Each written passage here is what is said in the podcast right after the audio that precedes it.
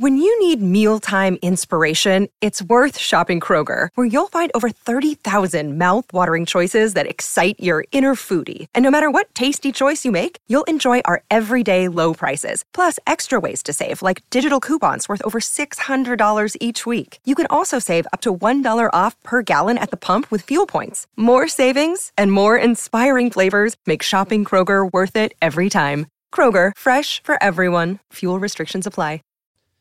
This episode of All the President's Minutes is brought to you by bellacatering.com.au, one of Sydney's best catering companies and now home food delivery companies in the COVID 19 crisis. The restrictions all around the nation in Australia and for our international listeners, that's very positive. They're happening all around Sydney too. They are allowing you to have more people over. They're allowing you to have your family back around. They're allowing you finally to socialize in this pandemic. You're seeing examples of it all over the world. And you know, one of those things means if you've been at home, locked away for like two months, you've forgotten how to cook for people. You've forgotten how to cook for a large scale of people, but Bella Catering haven't. So get onto their website, check out all their stuff, take the stress about catering for all of your friends and family, and focus on the embraces if you're allowed. Focus on the social distancing, being in the same spaces with the people that you love. Don't focus on food. Bella Catering have got that covered. BellaCatering.com.au. And now, onto the show.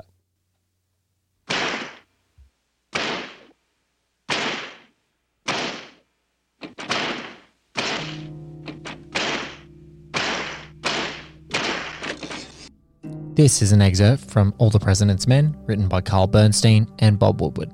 Rugaber had traced the $89,000 in Barker's bank account to four cashier's checks issued at the Banco Internacional Manuel Ogario de Gare, a prominent Mexico City lawyer. Bernstein called Sussman from Miami Airport. Should he go to Mexico City and let Woodward, who was back from vacation, deal with Dardis by phone?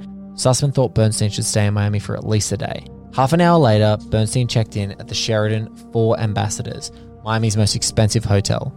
He asked the desk clerk for Walter Rugaber's room number. Mr. Rugaber checked out over the weekend, the clerk said.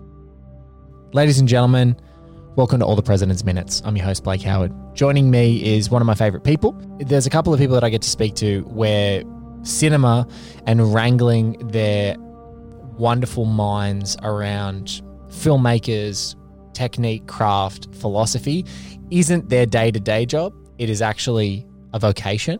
And uh, I, I, genuinely uh, am just flabbergasted by the person who I'm talking to's talent. They're the author of Off the Map, Freedom Control, and the Future in Michael Mann's Public Enemies, a beautiful little monograph. Uh, and it, really now dipping uh, his toe into some video editing um, and essays. Uh, one particularly that I just love to bits that I've watched three times, The Irishman. Um, so it is my distinct pleasure to welcome my friend, Niles Schwartz, to All the President's Minutes. Welcome, my friend. Hi, Blake. Hello, world. Great to be here. what, what, what, people don't know about you is that your day job is in the me- is in the medical profession, and so of late you've been, shall we say, essential and busy. I have uh, kind of an employment survivor's guilt. We've talked about this before. Yes. Where yeah, I have I have too much work right now. Yes. I'm I'm one of the guys at the health department who goes in and and takes in the incoming positive labs and stuff and I'm in contact with the epidemiologists in the state of Minnesota, Howard, and you know, trying to figure out how we're going to wrangle with this problem. And uh, I think uh, so far, in the wide scheme of things, we're doing pretty good.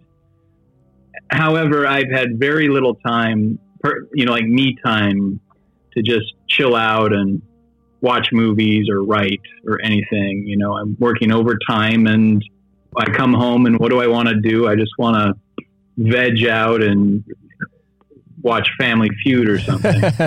What's something that requires none of your intellectual capacity to process it? Professional wrestling or something like that. oh God, I uh, we you know. But I, nevertheless, I found time to squeeze in this movie, which is quite enjoyable. I did watch Capone the other night, which I, I haven't I, se- I haven't seen that yet. I'm really excited because you know you know when when there is a tsunami of negativity and like disgust at a movie, I don't know about you, Niles, but I get like a fire in my belly. Like, oh, that sounds like that sounds like I need to see that. People are angry. I really need to see that. Well, it's a weird movie. It's an imperfect film that sometimes, you know, you're talking you, as with your uh, upcoming Miami Vice podcast. I mean, that that movie is an earworm, and Capone has some qualities that are curious, and whether you like it or dislike it, I, I mean, I think it's it's proficiently made, and uh, it its approach is really curious in terms of what biopics are, which are now days so stale and Yes. fusty. And I kind of like the approach that Josh Trank took. And it's this should have probably been his second movie after Chronicle. Yeah, he's he's gone down. Yeah. A, he- he's he's gone down. He's gone down a path. He's gone down a path. Josh uh, Trank famously some great features about his his entry into the matrix of Hollywood, shall we say, and then unceremoniously being spat out, sort of hairless, Neo style, uh, sort of hairless into the sewer, and finally now this is him actually, you know, reclaiming some of that promise, uh, at least on a level of ambition. Because I'm, I don't know about you, I'm always, regardless if a movie is a colossal failure, so uh, especially folks who are really hard on Zack Snyder movies, like as a as a sort of popular filmmaker, they're like, oh, I don't like this, etc. I I I kind of like filmmakers who are at least ambitious and live and die by the sword of their ambition. And even if it doesn't come off or it doesn't hit or it doesn't resonate, the ambition is there and you can at least admire what they were trying to do, even if it doesn't hit. I, I like taking an oblique approach to things that are so familiar. And the thing about Al Capone is that I I myself didn't really I thought he died after like five years after say like when the Untouchables takes place after he was convicted for tax. Yes. I I knew nothing. I I just I knew that he had syphilis. And I thought he died of that. I didn't know that he died as late as 1947, and Yeah. that he, you know, and what Trank does is he basically makes this. It's closer to The Shining or something like you know Lost Highway than than uh, your you know the Untouchables. It's it's a, a journey into self, so to speak, um, which you know maybe I and you know as I was saying, I work at the health department and I deal with syphilis a lot. I, I I'm an I'm an STD investigator. In fact, this might come up when we talk about the all the president's men, but um, you know, and so I, I deal with people who de- deal with neurosyphilis, tertiary syphilis, like the, the Al Capone character, and it's not pretty. no. And wow, what that does to your mind and your body. Which brings us, of course, to uh, Alan J. No, the master, the master of the misdirecting segue. Um, is my friend who's with me today. No, but we're talking about something completely differently. We are talking about uh, something completely different. We're talking about an investigation. We're talking about a 1976, really rigorously journalistic, uh, you know, a lionization of two of America's most seminal journalists at the time, and of an event um, that really is one of the signposts in modern American history, and something that was so deeply well known and omnipresent that there are only a couple of other events in recent history that are anything like it, uh, as in the occupation of the news cycle. One of them is the event we're experiencing right now, which is COVID 19, and another event is um, 9 11. Um, so, Yeah.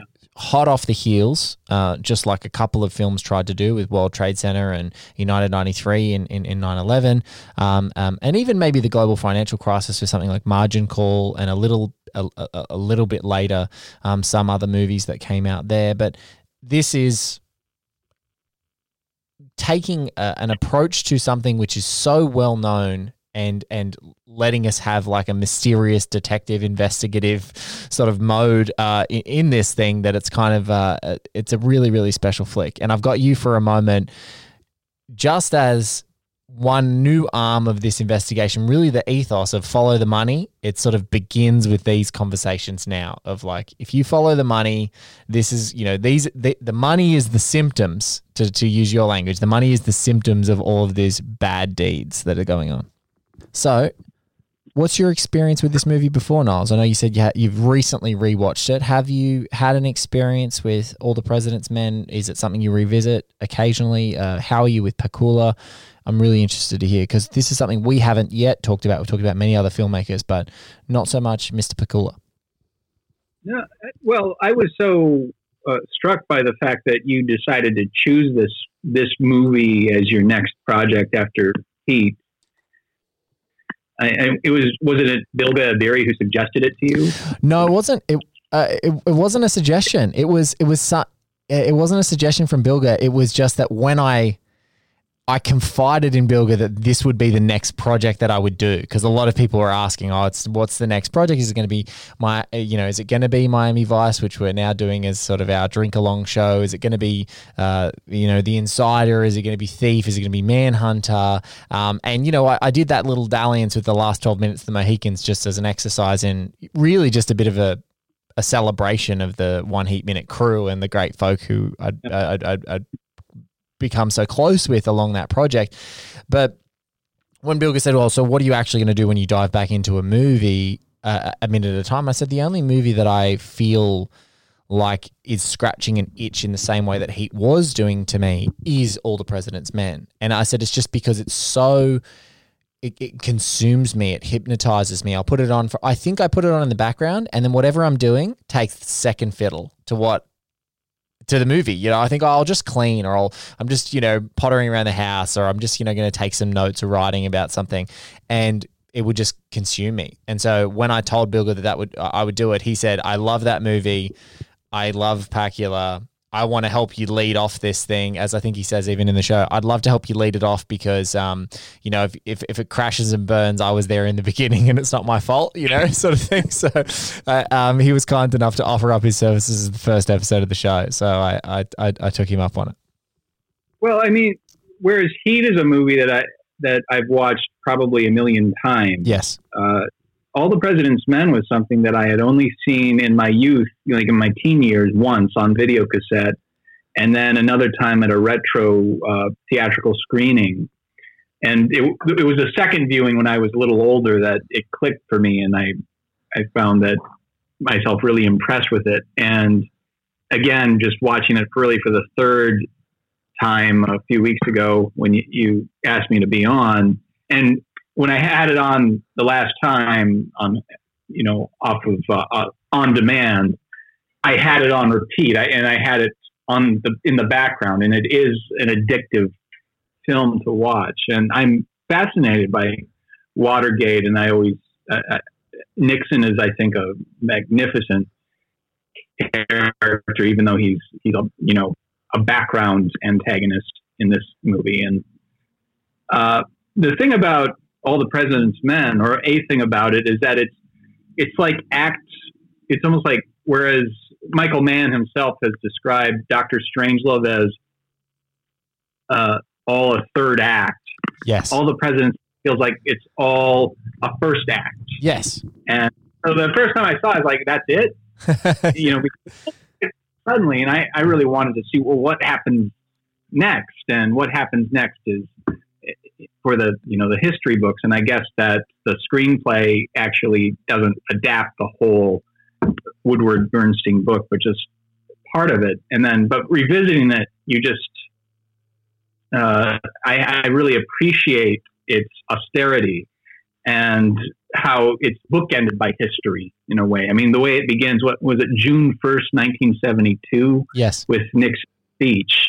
And that speech just sort of lays out the that moment in time in terms of what the world what what is happening globally between east and west communism and uh, America. You know Vietnam is obviously on everyone's mind. Nixon had just gotten back from overseas I think from China and yeah. Russia. I'm yeah. sure exactly but but that whole that kind of global conflict is sort of seething throughout the rest of the movie you know, you hear it over the radio. You you uh, kind of get the, these little nods to the Cold War in terms of uh, how people, I you know, establish their identities based on a political ideology, like that one uh, Cuban who's been arrested and says, "My my name's so and so, anti-communist." That's my. and even the judge says it's a strange occupation. it's, a, it's, a, strange occupation, an anti-communist. Yeah, so th- there's all the, these these global strains, you know, the the socio-political, and then you you settle in in the minutia of these two reporters who who much you know kind of like Miami Vice actually don't seem to have much of a personal life. Their their life is the job. Yes. There there's no romantic subplot to really you know or, you know no they, they they literally excised those things. You know, the original drafts of the script or alternate drafts of the script had things like personal lives and you know, you know, a frustrated girlfriend or a whatever, and they're like, no, absolutely not. We are not. We're not taking the focus away from these two guys doing their work. There is no way we're doing it. I think you know it. That would just be this burden on everything, and uh, just sticking with the facts and following the money. And, you know, everything is fraught with background in the movie. Yes. And so you don't need to focus on those things. You know, there's a lot that we're not, I mean, it's established that there are things that we're not seeing, things that are being omitted, and, and that applies to documentation and to the personal lives of all these characters, whether the two main characters or the supporting characters. It actually reminds you know a, a movie that I've seen and I really admire, but I we can't really talk about. Uh, Roman Polanski's J'accuse is a lot like it's a lot like all the President's Men. It's all about paperwork, really, and all about uh, in you know using the paperwork to find out what's actually going on. In that case, the Dreyfus affair. We'll talk about that in ten years. Yeah, but uh, but but I'm I'm I'm not like not lucky men, not, um, not lucky enough. I would say not fortunate enough to see for whatever you feel about Polanski's personal life.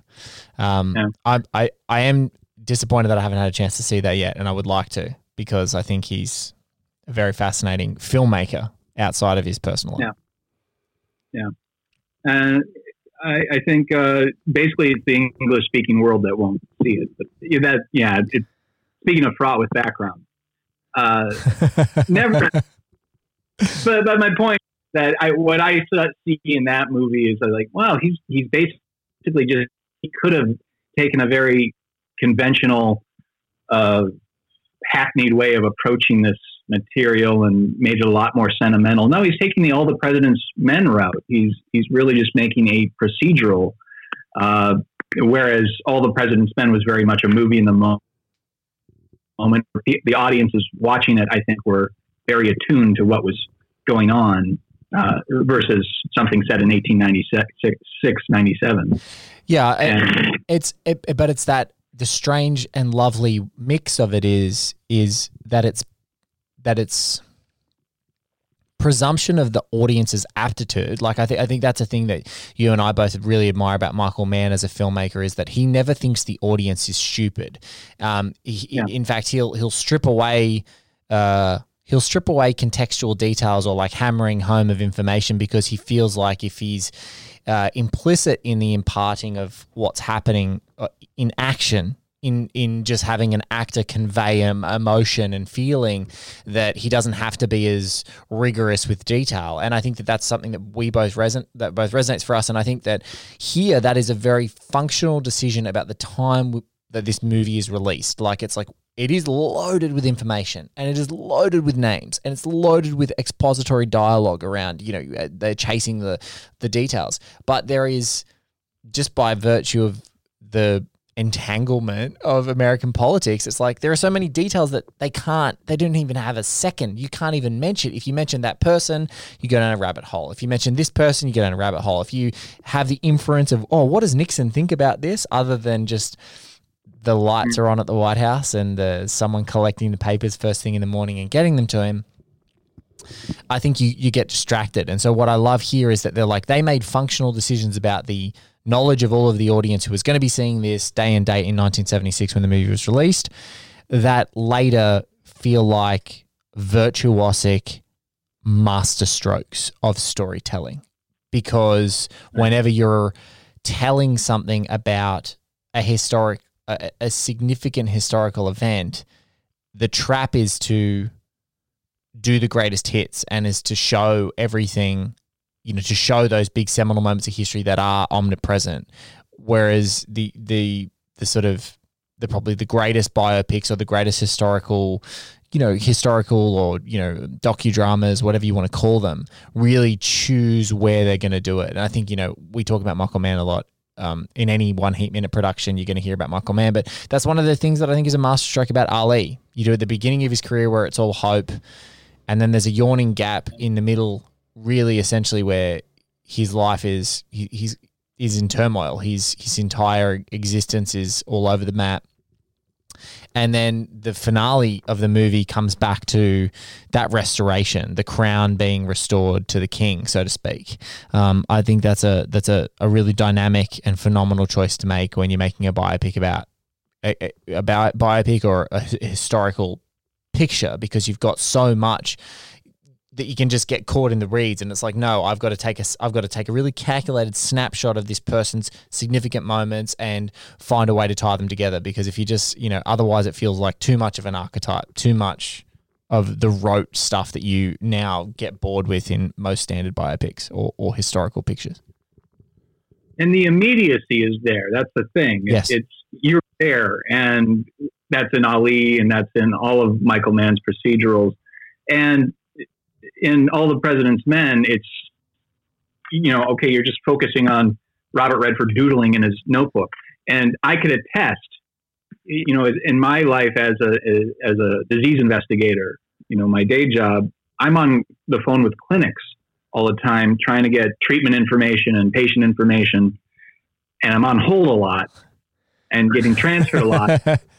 my notebooks are filled with doodles, like you know, on the job, and it's just you're just kind of drawing faces and weird faces, and, I, I, and you're just squiggling little weird designs and random random words. You know, just you're just kind of digging up all the this stuff and the this uh, you know onslaught of incoming information. And, uh, you know, 1975 or 1973, 74, you know, that's a much more analog time than we, we have now. And it, which makes what Woodward and Bernstein put together and what uh, Pakula's movie represents, you know, just all the more, I think, astonishing to, you know, watching it right now. Well, let's watch it right now. Let's watch this scene. It's in a shiny Washington Park. One of the things that I love about this early scene, and you see it in echoes, and it's just like a little bit of foreshadowing. And I don't like to talk too much ahead uh, of school. You know, we end up talking about it and breaking the rules, but I just love the. There is something right now in this moment, 43rd minute of All the President's Men, that Washington does not feel threatening. Like the landscape of Washington doesn't yet feel like it's completely threatening. Even even in the Deep Throat garage that we've just been in, that feels like an extremity. You know, Deep Throat's putting Woodward through his paces to adhere to some sort of like espionage tradecraft, like change cabs, go here, make sure you weren't followed, come to this underground car park where we won't be observed, etc. And right now, it still doesn't feel quite threatening, but again what is a masterstroke later. So we're going to sort of see in this scene and we're going to roll into the next. But just on the opening frame of the 43rd minute, it's there's a great anonymity and a very casual nature about lunchtime in Washington in the summer the sun is shining, people are out sitting in the park, there's people pedaling their bikes, people, you know, having lunch and a coffee out of a really awesome thermos that I want to get my hands on if I can. Someone point me in a direction to Etsy or something where I can get that thermos. It's so cool, but it's it doesn't feel threatening. But what is a masterstroke is that it does. Like there is some immediate just changes, holds of shots, decisions on, you know, a person turning in the crowd later on in the film that we're going to see that is just chilling. So Niles and I are going to watch this minute right now, and then we're going to come back and talk about it. Who's subpoenaed him? Miami DA. What's his name? I don't know his name, but the guy who's heading the investigation is named Dardis. Dardis. What's Dardis. his first name? I don't know his first name. I guess you'll have to find that out.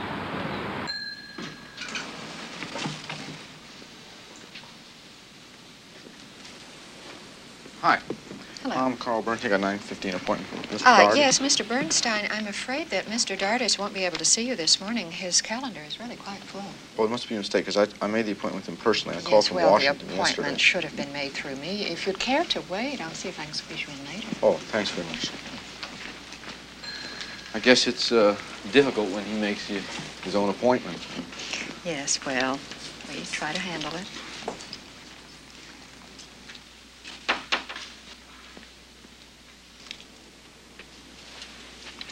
Four o'clock. We'll be back in 15 minutes. Want anything? Coffee Coffee black. Coffee Black. The actress Polly Holliday plays Dardis' secretary is just so delectable there. I love time passing too in this film. It's sort of Im, it's sort of imperceptible, but you know that it's happening. And this is a great note because it's like underscored slightly here, but it goes from nine fifteen, which you assume is like nine o'clock in the morning, that he's rolling into that elevator going up to you know the secretary, and and then it's like, hey, it's four o'clock. We're going to get a coffee. It's like so he's been sitting there in that same spot all day. It's a it's a great little great little sequence. Well, you're talking about time passing, but also space passing.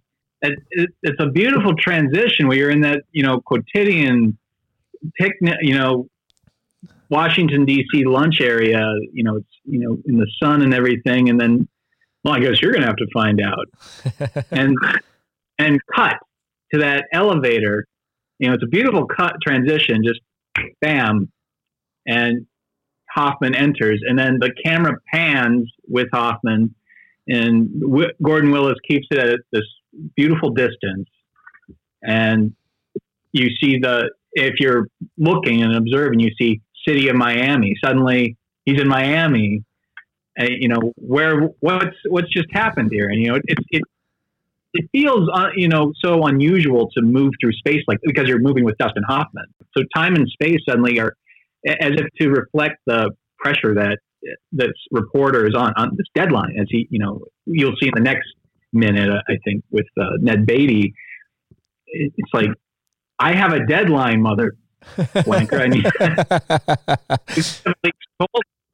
you know, and these people are black, you know, giving them the high hat basically, and I, I love that just how it it's the simplicity with which Pakula and Gordon Willis, I, I think, have these setups and lay it out for us. That's that, that's what's so great, and which I think makes the journey that we're taking with Woodward and Bernstein so much all the more fascinating.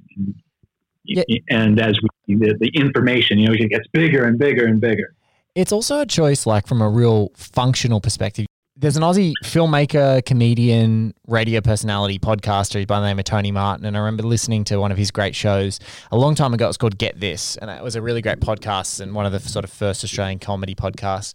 And he was talking about when he made his film Bad Eggs. He's like, how does an independent filmmaker make a movie cheaper and you have it with no establishing shots? He's like, just have no establishing shots. And what happens is, you go from set to set, from beat to beat, and you find ways to use the characters to transport you to the next scene without these huge establishing shots. Because when you do that, it takes time, it takes money, and you're chewing up running time of the movie. And if you're making people follow you to these different places and chevrons and where are we, um, if you sort of take that away from the whole practice of the movie, people can still follow what's going on. Like they know what's happening. You don't need it. It's more of a very classical way of like, we are moving to a new place now, so here's an establishing shot. But if you're just in a city, in a single city usually, and his crime movie was, you don't have to have establishing shots because you kind of make a very defined playground, if you like, of where things are happening. So you don't have to continue to do establishing shots. And also keeps you on your feet as a as a viewer. And I think it it, it could you it could engage you more Yes. versus if you have the it's a little bit more lulling and you might it might lose you, which is interesting. You might be more comfortable, but you might be lazier. Yeah, absolutely. You might lose the movie. It is absolutely the the easier watch if you just want to be completely passive in your engagement with a movie to just be told exactly where everything is, um, and which is why, like, which is why, and I can't remember which Avengers movie, but the Russo brothers made the choice to like have the most gigantic. Oh, it might have been Captain America: Civil War. They had the most gigantic chevrons to announce the new places that we're going to. That it was like who is this for and how stupid do you think the audience is? Like is the question that you have to ask. So what i love though exactly as you said is we are so entangled with these protagonists both of them that you you do even though for so much of this movie we're entangled with washington and it makes complete sense to just don't do an establishing shot. We're in washington. Every the whole city is living and breathing that they can literally transport you with carl to Miami, a completely different state, time zone, times, maybe a week of discussions with editors and stuff, just all gone from just sitting comfortably in the sunshine in the park in Washington, D.C. I just love the choice that it's just so effortlessly, we're just going to be here. And like you said, the observing the city of Miami piece is right there. And I just can't tell you how many times, I'm probably going to say it every time that I watch this minute with the actress Polly Holliday. I love the flex that he says, Hi, my name is Carl Bernstein from the Washington Post. I have a 915 with Mr. Dardis. And she says, Well, Mr. Bernstein. And she calls him Mr. Bernstein. It is the most subtle flex of like passive aggression. And I just love it to pieces every time I watch it as well. So, you know, not only has this guy traveled through time and space to get here and probably had important editorial discussions about the importance and criticality of being here so instantaneously, but now this woman's just going to mispronounce his name the whole time. It's a, it's a beautiful thing. Right. And uh, capping off the minute, I, I love how the you basically have the Charlie Brown teacher treatment given to the security officers passing Yes. by asking if she wants any coffee. It just sort of adds to the sort of dull anonymity of everything in this this Dade County establishment. And to, to tie, I don't mean to tie things up to your previous project that much, but to me, this was what Michael Mann would do in his in his life as a filmmaker in terms of how he transitions from between spaces. Because I, the Insider is the obvious descendant of all the President's Men. Absolutely. In terms of being uh, arguably the other great journalism movie, and whereas All the President's Men is about an event that everyone knows about, everyone across the entire world, not just Americans, obviously. Uh, the Insider's about something that uh, Brown, a tobacco company, and a little weird network corrupt or conspiracy or fuck up that you know. Not that I didn't know about it when I first saw the movie, so it's about, but, but it's just you know where, where you learn about it if you're a passive you know if you're our age you learn about it because cigarette packets just started to have warnings on them. Like that's that's the consequence of like oh no these things are addictive. You can't just sell them like candy anymore. Like they're they're, they're bad for you but but Lowell Bergman, Al Pacino's character in that movie, is basically a lot like Woodward and Bernstein, but in the future. And the future moves a little faster. You have these, you have more machinery. Obviously, you have the the internet becoming a thing, Mm. and uh, the fax machines and all. I, I love the fax scenes in The Insider, but uh, y- you know it. It's just the the way Mann transitions from Kentucky, from Louisville to New York to uh, Colorado yes in the inside, very similar to from you know obviously beginning in uh, Beirut. yes It, I love how the Insider is a movie where the setting is everywhere, and that kind of anticipates where Mann goes with Miami Vice and Blackhat in terms of a global world, which uh, interestingly enough is what he talked about COVID in uh, Bilge Ebiri's Vulture article published yesterday, I believe. Uh, but back to all the president's men, uh, I think that sort of that sets the template for what you know that mode of transitioning and um, and back to the performances. The the gal who plays the, the secretary, Holly Holliday. cool. She's just wonderful. She's like the nurse Ratched of secretaries. I think I've said that before, but she she's just the nurse Ratched of secretaries. I love her. I love her to pieces. And- She's outstanding. And Hoffman just ha- does his best to be the, the you know polite, even while he knows he, he's kind of people are you know calling him Bernstein, and so on. subsequent scene with Ned Beatty is Eh. even better. And and what I would say is, I just want to touch on what you said there about the politeness because it's not just the name. He also goes, and this is something we haven't really seen from Bernstein. Uh, I almost said Bernstein from Bernstein up until this point. Is he's really trying to empathize with her. He's like, oh yeah, you know, it must be frustrating how he books his own appointments, and he's trying to empathize. Oh yeah, he's quite frustrating, and she goes, and rather than like sort of complaining about it, she goes, "Oh, it's you know that's what we do," and she's like, she completely after already telling him, seemingly that she's frustrated that he's made this appointment outside of her system, and he's trying to empathize with her to try and get an in. He's like, "Oh, how do I get an in with this conversation? How do I make this person like me more?" She completely screws it up because she's like, no, that's just the system. It's how it works. You just sit down and you adhere to it and whatnot. And so immediately you know that she's not buying anything from him. There's nothing about this interaction that she wants. She has this happen frequently. People will wait. And if they wait, she'll try and squeeze them in. And if they don't, they're out. And it doesn't really matter to her either way. It's, um, It's, it's the DMV. It's, the DMV. That's exactly, that's what it is. and you, you just see. Uh, I, I mean, this is another movie that it makes me want to smoke. I'm not a smoker, but watching Hoffman in this movie makes me want to smoke. I want to smoke all the time in this movie, Niles. I, I, there are so many times. Maybe it's because I think you might have put the finger on it. I, I, I used to smoke many years ago, and I, I haven't in years and years and years. And occasionally, a few drinks with friends, I'll be out and someone will have a cigarette, and I'll just, can I just have a little puff? And and and I've been uh, maybe it's an ISO thing, maybe it's this movie, but every single day, I'm just like, you know what, I could. I could have a cigarette right now. I could totally. I've just this Hoffman has infected me. Maybe isolation has infected me. It does. It it's a it's a smoker's it's it's a smoker's advertorial where the insider will make you not want to smoke anymore.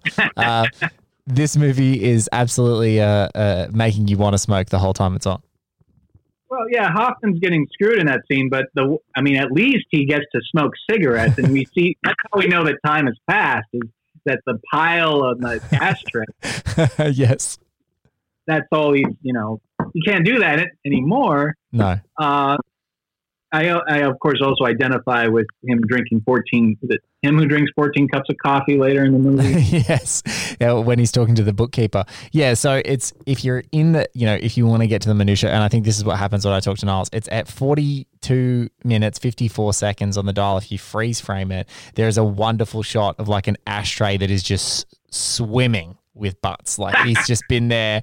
He's been there all day, and it looks like at least half a pack, and they're all his. And he's sort of putting out another one. So there, if there is one bit of respite, and the great thing is also the way that his posture is. His arm is sort of out, and his watch is out of his jacket. So you know that like he's constantly been. It just gives that inference of like this is a guy who's checked his watch 150 times in this last however many hours. It must be hours and hours and hours that he sat here. Um, yeah, it's just uh, uh, one of those great things. He didn't even bring a book. What the hell? Well, his notebook, I think, you know, he's furiously then going to take a million notes about this guy and then run across to a uh, run across to uh, a phone booth. Question, you know, I, I think absolutely you're 100% correct. And I know that it's hard to continue to go back to it. But, you know, when I was thinking about, you know, The Insider, I think is a complete masterpiece, almost in my mind up there with Heat as one of my favorite films ever made. Um, and Yeah. and I think that when I was thinking about this project, it's impossible for people to go, "Oh, why didn't you just do the Insider or something like that?" Or just at least to to have that thought. And and I and I kind of and I think I think my love for the Insider is you know there there are multiple movies that I feel have such a deep kinship with the Insider that you know I could have almost done any one of them. You know, I could have done All the President's Men. I could have done Network. Um, you know, I, I could you know arguably.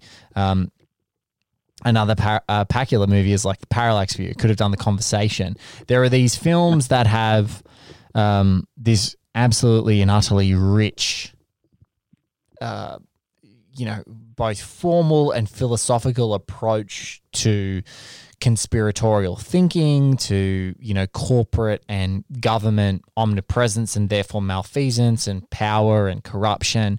And um, I, I love uh, the the reason I love this movie maybe is along those lines of why I love Michael Mann movies and why I love Heat in particular is is the workmanship of this. You know, those some of those other films I've mentioned are more uh, more abstract and they they can be more virtuosic and have more sort of artistic flurries. And I think the thing that I admire, and maybe it's the same reason that someone like Andrew Sarris looks back at, you know, that classical Hollywood and, you know, dives in and, and loves those films that are made during the Hays Code that still somehow manage to be extremely poetic. Um, and it's even in things like modern Iranian cinema. It's the restraint that the that the that the narrative is begging of this movie and the the the parameters, the box that it says you cannot go past the boundaries of this box because then you're going to you're going to make this insignificant. It's not going to be a docudrama. It's going to be just fallacy. It's going to be propaganda. So the box that they have to stay in with this movie makes me admire all the more how the artistry functions within those parameters. And I think that that's why when I look at all of those movies, like I literally that list that I just said of you know Parallax, of of the conversation, of Network, um, and, and, of this film, any one of them in my mind could probably stand up to a minute by minute scrutiny because of the artistry, because of the performances, because of the way that they continue to resonate and have influence other filmmakers um, and, and, films. But it's um, it I think there's something about this film that made that that just I, I guess that put it over the edge for me as a as a as a person who's like critical modus operandi is this eh, because I just I'm, i marvel at its immediacy and its eh, the confines that it works in and how it manages to to juggle all of that. Well, as, as a film about communication, I mean, I, I love the way that All the President's Men begins with that typewriter, those those letters being yes. drilled, and it's it's you know, not just a typewriter putting ink on paper. It's it's powerful. It's explo- It's explosive, and that that I think it, that works in a gestalt within, within the viewer who's thinking about what they're watching. Okay, it's this is all about publishing something, publishing communi- It's all about communication, and what are the ramifications of communication, and how does that involve us? And, you know, Watergate, it, for a long, when I was a kid, I really couldn't, ex- I didn't get Watergate. I just knew that Nixon was a corrupt SOB. and I saw Oliver Stone's Nixon, which is a movie I happen to love a I, lot. I like it too. Know. Like it too. That's, that's what's fun is this movie becomes an intersecting point of so many great films that you get to discuss in in yeah. in in in comparison. It's like I, you never want to see any of Nixon in this movie, but it's lovely to be like, all right, cool. Now I'm going to dive into Oliver Stone's Nixon and watch that madness unfold, and then imagine that happening concurrently in this weird, protracted cinematic universe of uh, of all the president's men. You're in the Freudian nightmare of the beast you know, the beast institutionally and biologically, and you know, with that character. Uh, but you know that, and I saw that a long time before I saw all the President's Men, actually. Yeah. Uh, but and so that that kind of that explained Watergate to me. Uh, but before that, I was like, huh. And but what interests me in you doing this project is you as a, an Australian and I'm fascinated by because this movie is about American history, obviously, mm. and whereas Heat is such an archetypal cro- cops and robbers movie that it just feel. Oh, of course, that's universal. But I, I'm curious, like, why you came to do all the President's Men, uh, and you actually began this during the year when us here in the United States were in, embroiled in the Mueller investigation and Donald Trump, who is kind of like Nixon squared in a, a lot of ways. uh, I and without the con- conscientiousness or cerebral qualities. Australia's colonial history, I think, has a big part of why I'm interested in this, and it's because of how that l- still continues to linger in the outlook of the country. And so, one of my great guests earlier on in the show, Dan Ilic, who's a satirist in this country, um, a very funny comedian and podcast host, came on the show and talked about like Australia's institutional mode is like basically rooted in the fact that English soldiers, colonizers, brought over prisoners who to, to basically as slave labor to build this new colony and help invade and then you know basically get rid of uh, the indigenous population of the country essentially. And so our whole government anything that's structure anything that's authority in our country has always been like they're cops right? There's like it's like a cop, it's a cop slash prison guard to prisoner relationship that functions in our country. So although people are like, hey, Aussies are like easygoing and we're really fun, there is a there is a lot. The libel laws in Australia are like Rupert Murdoch custom designed. So you can't say anything. No one would be able to report anything like these guys would have been able to report it about anyone in this in in this country, even now, 2020. No one. Um, there was recently an Australian federal police raid on our national socially funded broadcaster, the Australian uh, Broadcasting Corporation, the ABC, to kind of hunt down sources. So our government, who's in power, a liberal government, conservative in Australia. Conservative government dispatched the Australian Federal Police into the Australian Broadcasting Corporation to drum up sources that had been spilling the beans on political fuckery and the like. Um, and then now even a, a, great Australian journalist in one of the most recent episodes as we record this posted on episode 38, Peter Ryan, who's a senior business correspondent at the ABC and was a Washington bureau chief, still talks about how they are having to fold back, you know, digital avenues because people can be traced through government organizations and government, you know, espionage organizations uh, like ASIO in Australia. Um, they can trace them if there are whistleblowers within corporate entities or in government that are telling about political fuckery. Like, as a huge example, Australia's politics, uh, uh, uh, especially our conservative in power government's politics around refugees and a lot of the, you know, uh, what what I would just call like inhumanity of our practices with people that are in offshore detention, etc. Like, there are whistleblowers that if you whistleblow from one of those sites, you will be arrested for life. Like you'll be arrested and jailed for life for giving that up. And like that's written into their contract. So I guess what I am always continue to be fascinated about and drawn to is really brave, um, really forthright, um, and really uh, uh, uh, accountability targeting journalism. And I think in my country, specifically as the country who birthed Rupert Murdoch, SOZ, everyone. Um, like, uh, like that. That is something that I am drawn to. I'm drawn to these guys at this time because I think that there are great journalists in this country and great journalists all around the world, England. Um, uh, also in, in in America, like journalism for the longest time has been under fire, and there are still great programs and great outlets that do great stuff. Um, and I think that there are still like that speaking that accountability factor um, is still so deeply important to me and so I, I feel like when i look at some of the stuff that happens in this country and i don't necessarily always talk about my politics and everything that i'm doing but i but i i i feel like this was an opportunity to start to tangle with some of that. It was like to talk about what what is actually what are the things that journalists still can do in in the most positive light that they continue to do, even though as you said, Nixon squared, um, continues to slander as you know, in in like almost using by the same playbook, slandering the journalists to say that they're not telling the truth, or that they haven't got their facts straight, or they haven't got the right sources, and it's like, well, there is a tipping point that happens, and so I think uh, that whole entanglement means that I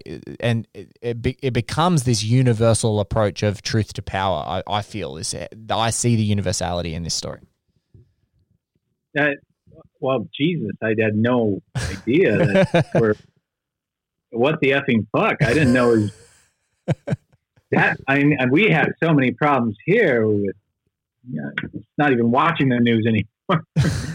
but uh, there, it's the paradox. The, the the modern condition is this paradox of more information than ever, uh, canceled out by misinformation and so the the ownership, you know, so, so much um, the, risk of actually getting sued or you know stepping over some kind of line and being having to serve time or something like that. It, um, yeah, it's it's and and I think that that's where you know we see it a lot play out now in George Pell, who's Archbishop George Pell, who was convicted, uh, w- was actually convicted um, as a, a, child rapist uh, by a jury, yeah. and then went to the Australian Supreme Court, who then squashed the case, and he's released.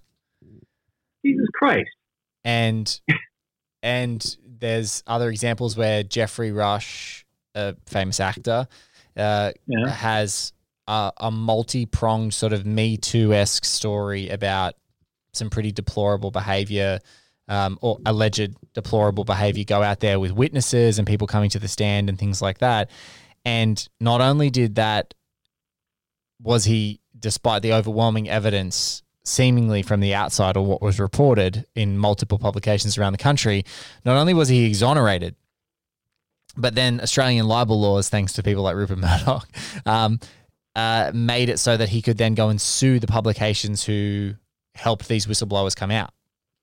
So uh, there's some really interesting stuff that's happening in the in my country. Um, and and look, I think you know, for all of my uh, deep, you know, for, for all of my political, uh, you know, uh, inclinations aside, personally being a bit more of a what you call like a a Democrat in the states. In Australia, we call a Labor, you know, like progressive kind of person you know, I think at the moment I, I have actually admired the work that our government has done in response to this international crisis, um, and they're completely opposed to me, sort of, when it comes to their their values. Um, but I definitely the the universal human values of life and safety and you know medical care and all that sort of stuff we are aligned and they're doing a really great job but I still think there's a lot of other stuff that that especially at the beginning of this podcast like everything happening in the world was like really like these blips um, that that were making me look back at this movie as a salve that still are simmering underneath the surface of this crisis. And I think that you know if I if I hope if I have one enduring hope for the the text that is this examination is that like when people are listening along to it,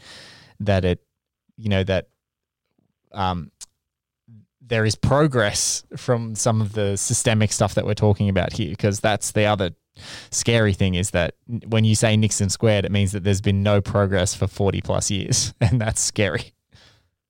Yeah, I'm I'm actually not sure about progress. I look at our our commander in chief, and uh, no, this is uh, this is the worst kind of reality TV show. this is of a Vavoom Viacom freak show on wheels. But um, hey, you know, you've you've been posting a lot about Munich have you been posting about Munich lately? I have. Spielberg's Munich. Is this so? Is it, because I thinking about interconnectivity in this mad, mad, mad, mad world. That's another film with very, uh, to me very interesting transitions. You know, which though it was released in 2005, I think, and set in what 1972, mm. 70. It it you know the the title Munich kind of denotes a specific geographical place, and yet these characters that that one incendiary incident just leads those characters. Okay, you're in this part of the world now. Now you're in this city, and then this city, and then this city. Uh, it's as if Spielberg was uh, making a, a, film that was totally in step with the information age in which it was released, and where we, of course, find ourselves more and more as we get more cybernetic. So I, I was, was is Munich right now kind of also feeding into uh, your present Yeah. day concerns? Uh, yeah, I think Munich is just a.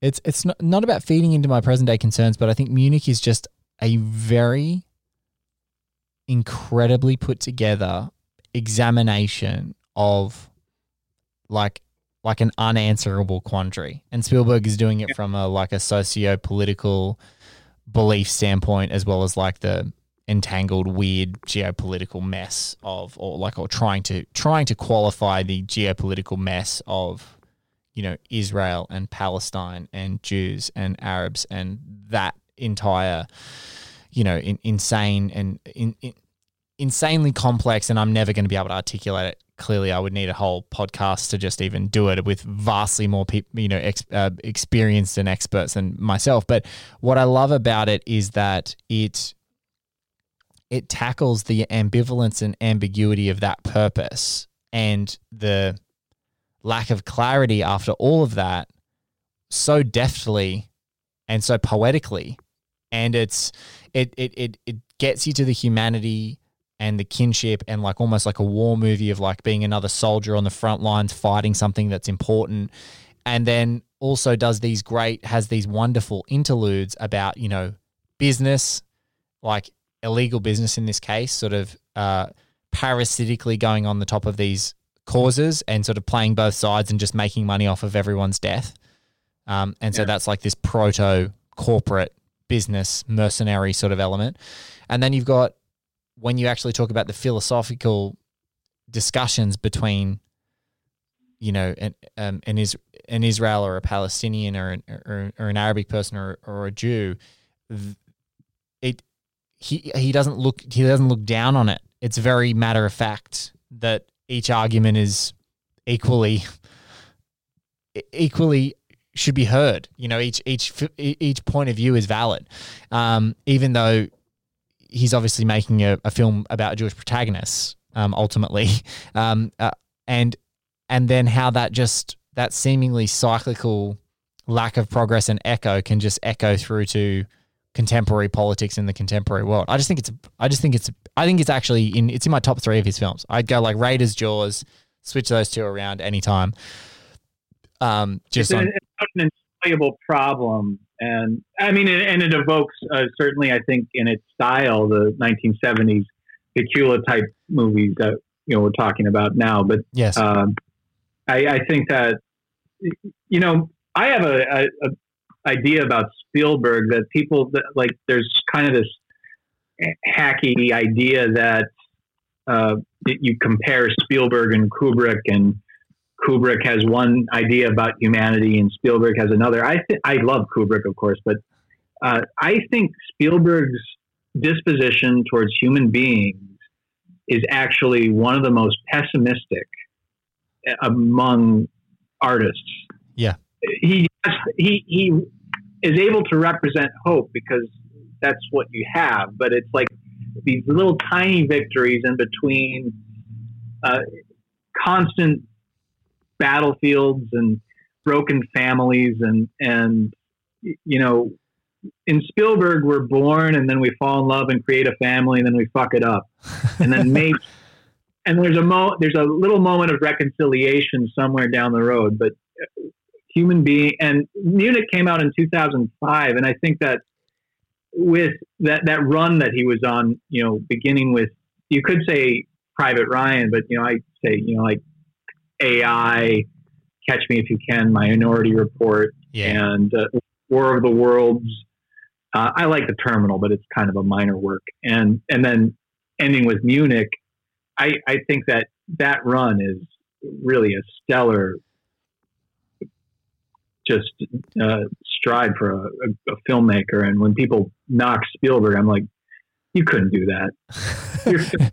no, there's no one That- who that- could do it. That, that, that's the thing. It's like it's when people knock Spielberg, I'm like, why are we even talking about this? It's almost like people who say the Earth is flat. I'm like, stop. It's done. Your argument was valid when he was a guy who was about to transition into something serious after being a populist filmmaker for most of his career. Um, and you know, and and your arguments are all flawed anyway, because a lot of people are like, oh, he made a monster movie with Jaws. Jaws is one of the most bleak new Hollywood movies about a mayor who would rather see his entire town eaten by a water monster with a million teeth than close a beach. Something that I think deeply resonates with maybe the world of COVID 19. And at the end of it, he turns it into a monster movie. But it's one of the bleakest new Hollywood movies of all time, which I think is encapsulates the sentiment of the time so beautifully, which is why then it, when it turns into an adventure monster movie, it has you hook, line, and sinker, forgive the puns. Um, but it's, you know, having the argument about whether Spielberg is good or not, or, or is a hack or not, people, I just, just stop. Like, he's been working for X amount of years. His, he, you know, in his resume, if you put together the like the Spielberg top ten, there's almost not a better film like pound for pound filmmaker who's had ten films like of equal to in cultural impact, in influence, in artistry, in technical prowess. In like extracting incredible performances out of actors who later to go on and do not much, and you see that he is like a a seminal person for them. So yeah, like I, I, I just love Munich, but I like Munich's approach to ambiguity and ambivalence, and and that impact. I think it's just got this, and it's just this poetic restraint. Like this, he's he's making obvious statements in Munich, but the way that he's like, sorry, he's making statements in Munich, but the way he's making them is just like, it is like a it's uh, him at his most virtuosic. I think in in that you know, because they talk about his later films, you know, The Post of the World, The Bridge of Spies, uh, Lincoln, um, all very, very accomplished films. Um, but for me, the Munich is just it's it's that it's that perfect solo that he just does it, and it's just singing the whole time. And if we're going to be little movie sociologists like we are, you know, I, I Munich obviously really uh, and, and, all of Spielberg's movies from that time, you know, getting back to all the president's men, we're just going back. We're going back. I'm drinking. hey, look, I cannot begrudge uh, anyone uh, drinking during a podcast for anyone who's seen Miami Nice. but but um, and you know what? I'm glad you're sharing it with me. Actually, hold on. What I'm going to do? You're going to vamp. You're going to start taking a point. I'm going to go fill up a drink so that I can join you. Okay. Well, now, as I was saying, to be a, a, little movie sociologist, Munich was, was like War of the Worlds that same year, and like Spielberg's other films at that time, were reflecting the kind of ambiguity of among people at that time because after 9-11 we had a very clear cut idea or thought we did about good and evil yes and after the iraq war uh, and we were sunk into what by 2004 was more transparently a quagmire. There was a lot of questions like, what the hell are we doing? And the 9 11 Commission and so on. And I think actually, I, have talked about this before, but Scorsese's The Departed, which came out a year later, uh, is a lot like, and explores those same themes of yeah. And, and, and on a, on an absolute purely domestic like yeah he, he's taking a town and domesticity and race and talking all about it locally and the quagmire just the quagmire of where money's being made and who's being made you know and little industries in and of themselves being entang- more entangled than we'd like them yeah he's he's playing that same game as well but yeah for the historical context it's really important 70s icons i think understood the the 21st century uh, as good as, as whatever underkins were uh, just emerging at that point in time. Yes. And I'm, I'm grateful for Maestro Spielberg and Scorsese and so forth. And, and I, I think that both those, you know, The Departed and Munich in their own, their own and, perspectives and, and, on. and you know what? And, and, a little, and, and a little, uh, a little Cab Ride, also made in 2001, you know, talks about, you know, talks about the futility of life and does it even matter? And that's from another of Maestro Michael Mann, you know, like, you know, I Ching, who cares, right? You know, it's like the world is big and people are going to make money. And what do you care?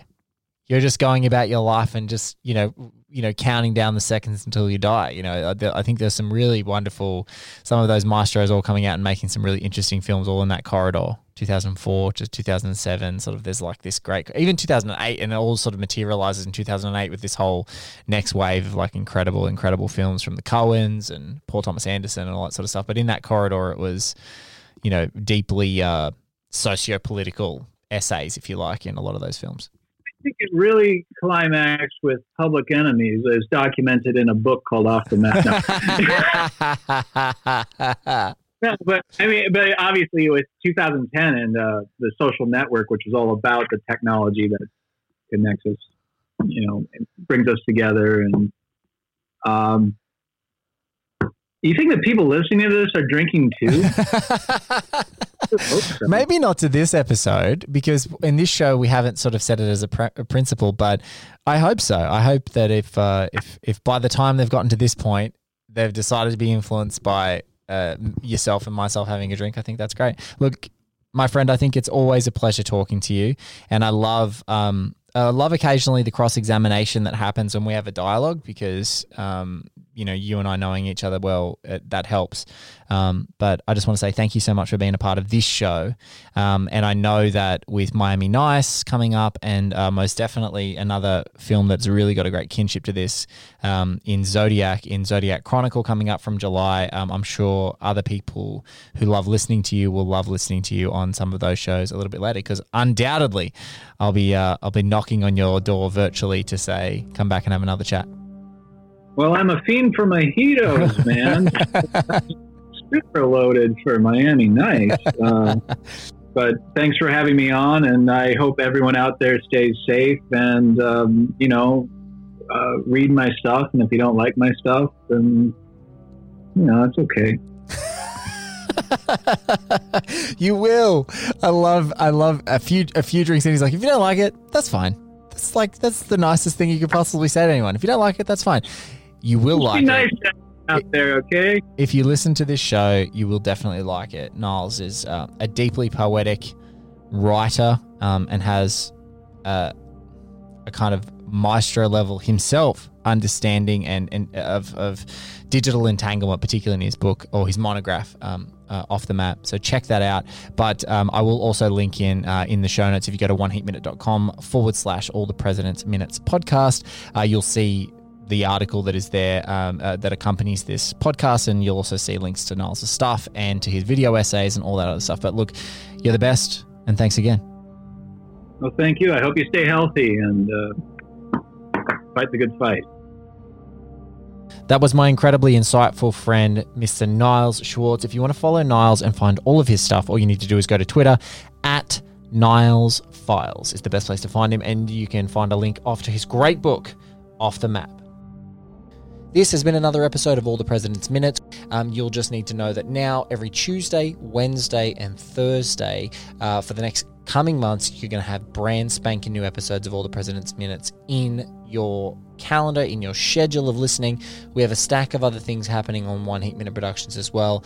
Every Friday, Australian time, a brand new show, our seventh season on One Heat Minute Productions is Miami Nice, co hosted by Katie Walsh, where we go through Michael Mann's misunderstood masterpiece, Miami Vice, one topic, one morsel at a time. We go all over it. It is both a listen along and a watch along podcast um, where we will occasionally drink along while we're talking about it. Um, so we'd love you to check that out. And also on Saturdays Australian time, but Fridays US time, we still have our amazing increment vice dropping every single week with host Travis Woods and an array of amazing and talented guests. So check that out. Get it in your ears. If you want to support the show, Patreon forward slash Blake Howard. That's where all of our One Heat Minute production support can be. But right now, in this crazy time of COVID, we just love if you could share and recommend the show to anyone who you think would dig it. We have a whole stack of back catalog things. Nothing is behind a paywall. We have the whole One Heat Minute series. We have last 12 minutes of the Mohicans. We have contingent episodes, about 20 episodes going through and checking in on folks. Some of those will pop back up in the near future. And also Josie and the Podcasts, a 12 episode limited series going through the 2001 satire of the music industry, Josie and the Pussycats, um, an episode at the time covering all the way from the inception of the characters through to the legacy of the 2001 film. A stack of great episodes, hosted by Maria Lewis um, and produced by myself. So check that one out as well. But this has been another episode of One Heat Minute Productions. Thank you so much for listening again. And if you're still listening, what the hell are you doing? Go listen to the next episode.